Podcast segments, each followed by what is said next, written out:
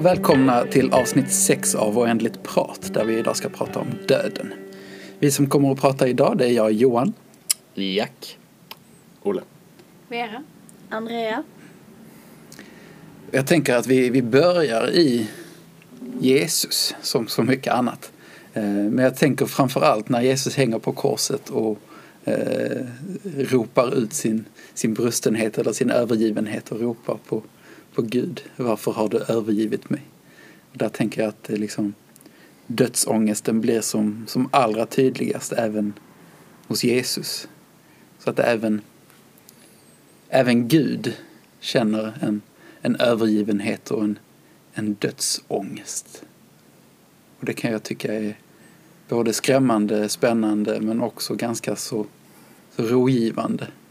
Att vi, vi människor inte är ensamma i den ångesten utan att även Gud själv har, har känt det. Varför tror ni att vi är rädda för döden? För att vi inte vet vad som händer efter. Är det bara därför tror du? Jag tror det. Alltså, det är också att ehm, det är också en stor del av en religion också att man försöker hitta ett svar också på vad som händer. Um, så ja, jag tror det är därför men också en rädsla för att om det inte blir så som vi tror att det blir. Mm. Alltså det är en väldigt, alltså det är en svår, alltså det är en fråga som är väldigt svår att besvara då vi inte har Det finns ju inget säkert svar någonstans. Det, vi kan ju, vi kan ju ha vår tro, vi kan tänka vad vi men alltså det finns ju inget hundraprocentigt svar och den osäkerheten i att vi inte vet vad som kommer hända och var vi kommer hamna tror jag kan göra det väldigt, alltså mycket jobbigare än att bara, jag dör. Även det att man liksom alltså, kanske får se sina nära lida, att de liksom mister någon nära till dem och att ja, bara allt tar slut. Jag tror det är bättre att man inte vet vad som händer än att man vet. Jag tror många är rädda för att bara inte finnas längre. Att liksom de finns ena dagen, nästa dagen finns de inte längre. De kanske eh, redan tror att de vet att nej, det är efter livet så händer liksom ingenting. Då bara somnar vi in. Eh, och det är kanske det som skrämmer många, att inte finnas. Och även att eh, hur man ska bli ihågkommen. Alltså om man vill bli ihågkommen som en, liksom, en bra och trevlig människa eller tvärtom. Jag tror också att det är någonstans lite som du är inne på också Andrea, så här det finns en rädsla för att inte finnas kvar. Men också någonstans en, en rädsla i att, eller jag tror det i alla fall, för mig själv, att det, jag, jag är inte särskilt rädd för, för att dö eller för döden som sådan. Men någonstans att, att lämna mina nära och kära utan mig. Eh, som jag tror är en, liksom en förlängning av en rädsla för att mista mina nära och kära. Liksom. Eh, så det, för mig är det nog där den, den rädslan bottnar tror jag. Eh, snarare än att inte veta om det kommer någonting efter att jag är död. Liksom. Jag tänker att det, det enda som vi vet som människor är vad det är att leva. För de som vet om vad det är att vara död, de är ju döda och kan inte prata med oss. Så att eh, jag håller med dig där Johan om att man vill eh, alltså, att förlora sina nära och kära är ju det som är på ett sätt det jobbigaste man kan tänka sig. Eh, att föreställa sig ett liv utan dem och tänka att de kan ha ett liv utan mig. Eh, Det är liksom jobbigt just för att det enda jag vet är att leva. Mm. Jag lyssnade på en, en podd häromdagen och där pratade de om, om döden och att, det liksom så här, att rädslan bottnar i att det inte finns någonting. Liksom.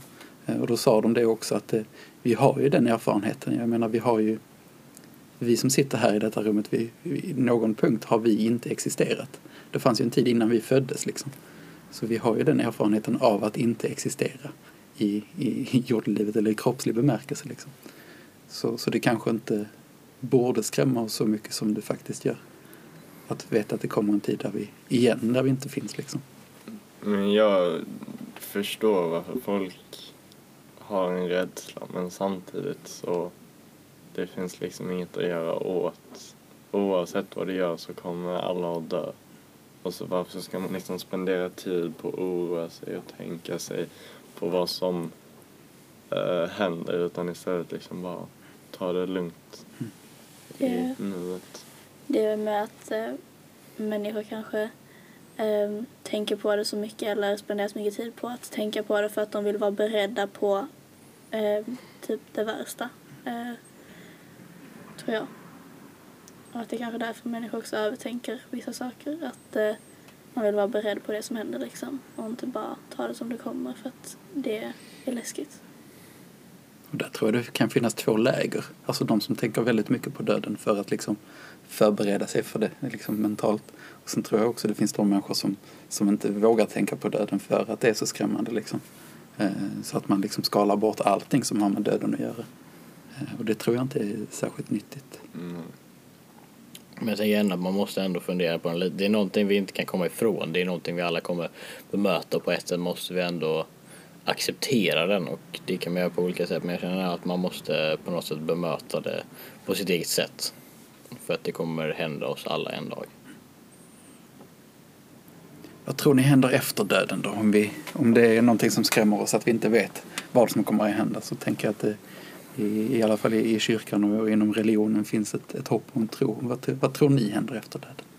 Alltså, eh, jag tänkte väldigt mycket på detta liksom när jag var liten. Eh, Men det har också varit så här att jag har gått upp och ner i vad jag tänker kommer hända. Ibland eh, har jag trott liksom på ett efterliv eller på eh, alltså ett himmelrike men nu så är jag mer så här att man, man hamnar där man hamnar liksom. Och det, och liksom, det är okej för att jag vet inte, jag kanske inte ens är medveten om, om vad som kommer hända överhuvudtaget liksom. Ja, ja jag eh, vet inte, jag spenderar inte så mycket tid med att fundera på vad som händer efter döden utan det är väl mer att jag eh, tror att, eh, att eh, man eh, somnar in och eh, att liksom kroppen ligger där, ligger där i kistan och sen händer det inte mycket mer. Tror jag. Jag tycker det är så svårt eh, att föreställa sig ett liv efter, efter döden. Men, eh, jag tänker, för mig är det väldigt hoppfullt och jag har varit inne på det här i tidigare avsnitt att, att veta att vad som än händer så, så kommer Gud vara där eh, på ett eller annat sätt. Och hur det ser ut och hur det är det vet jag inte men jag tänker mig att, att den dagen som jag dör då, då möter jag Gud. Och också hoppet om en uppståndelse. Och när det nu blir. Eh, för mig är det ganska hoppfullt att tänka.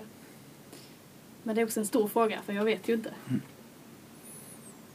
Jag tänker där finns det ju kanske flera läger. Alltså att det finns någon som tänker att det händer ingenting efter att vi dör och så finns det någon som tänker att vi kommer till någon slags paradis eller himmelrike eller ja. Eh, och så finns det de som tänker att det är himmel eller helvete och så tänker jag att det finns ju de också som som då det här med uppståndelsen att vår, vår kroppsliga död blir också ett mellanting. Eh, och där blir ett liv i det. Och sen så kommer den kroppsliga uppståndelsen så att det liksom blir tre faser. Eh, jag tror jag ligger lite mer i spåret att alltså det är liksom, vi kan inte tänka oss för vår tanke liksom, dö, vi dör, vi liksom, det tar slut. På.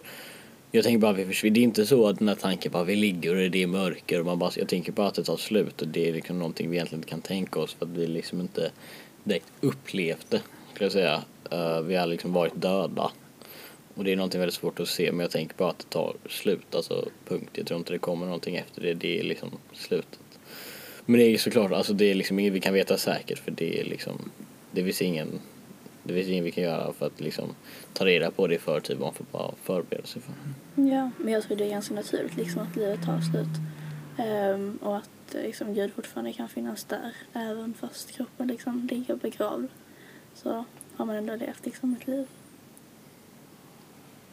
För mig vilar mycket av min tro på, ett, på en, en tro och ett hopp om ett efterliv. Liksom.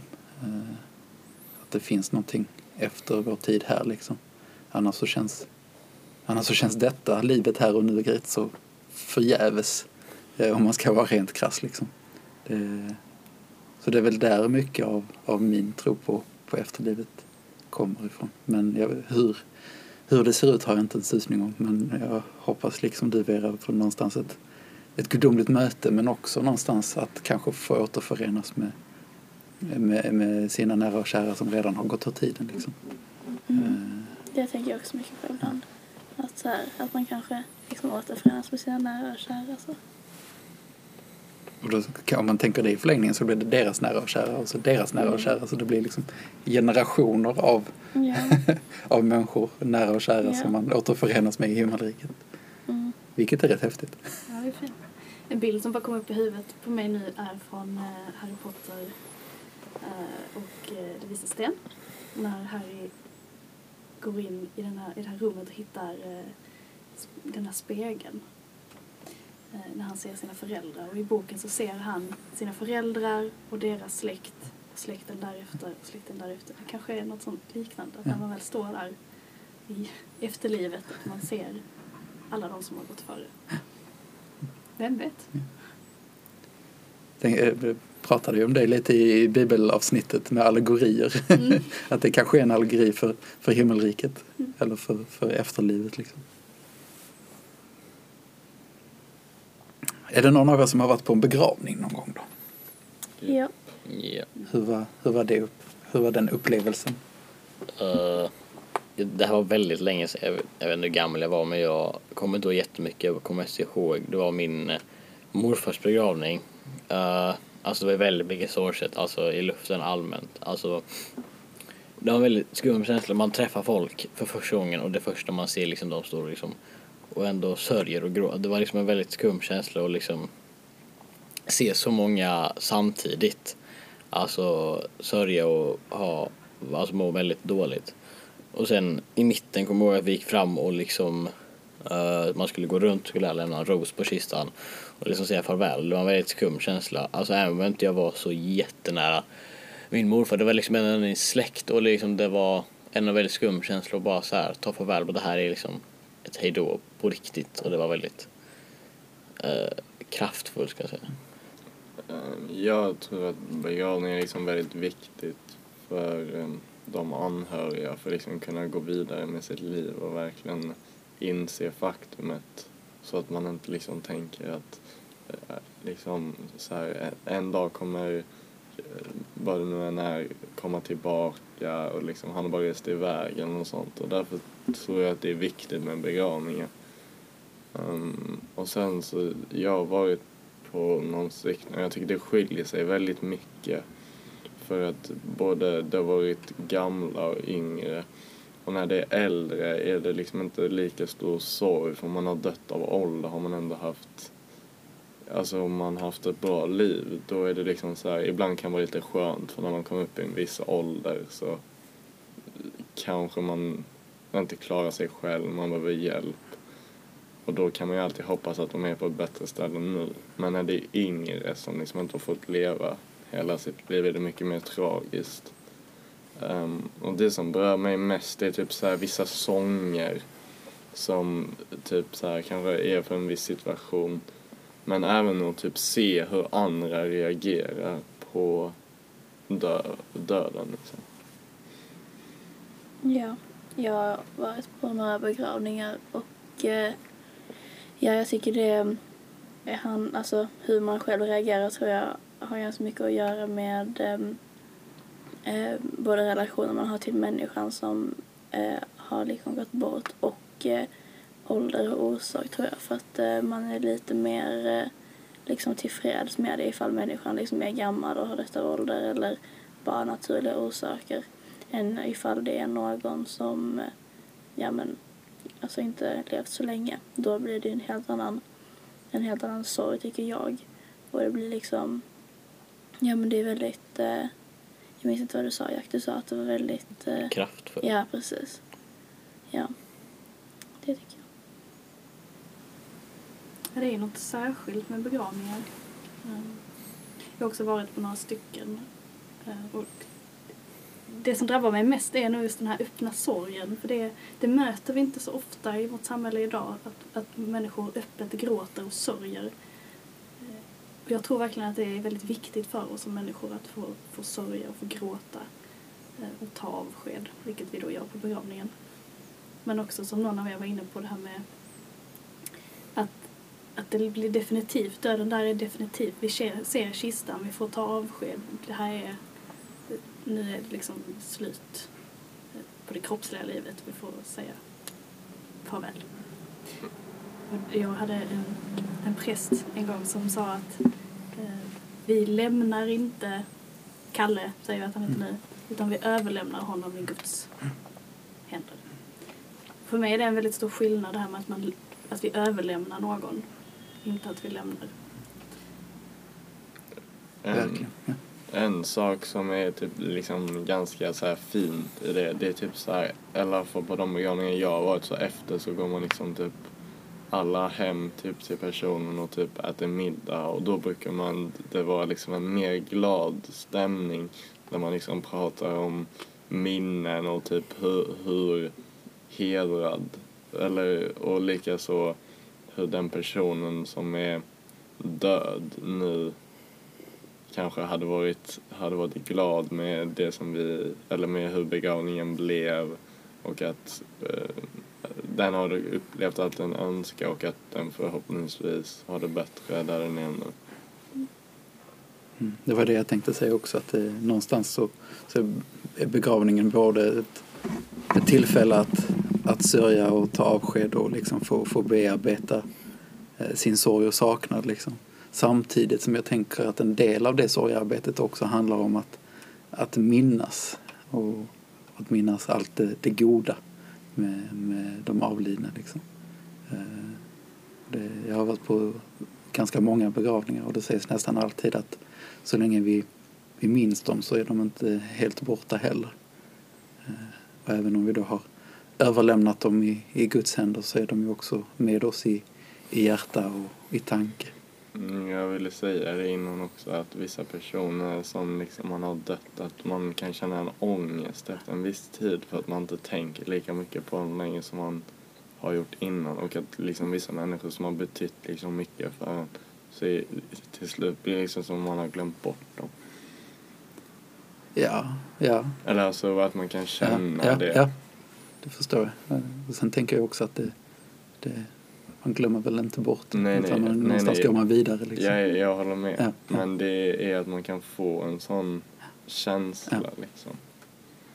När man får den känslan då så tror jag att det är viktigt att påminna sig om att det, det är en naturlig del av det liksom. Att det inte är en glömska utan det är någonting annat. Vi bär dem med oss ändå. Det är någonting som sägs som en, en klyscha men som jag ändå tycker är, är väldigt sant. Att det, det vi vet är att vi ska födas och att vi ska dö. Mm. Men däremellan så ska vi också leva. Ja. Eh, Jag tycker Kent Visti säger det så, så väldigt härligt. Eh, Kent Visti är en präst som eh, jobbar här i, i Lundstift eh, och han brukar säga att eh, någonstans så, så ska vi eh, be om kraft att våga leva och mod att våga dö. Eh, och det tror jag är rätt viktigt att komma ihåg. Mm.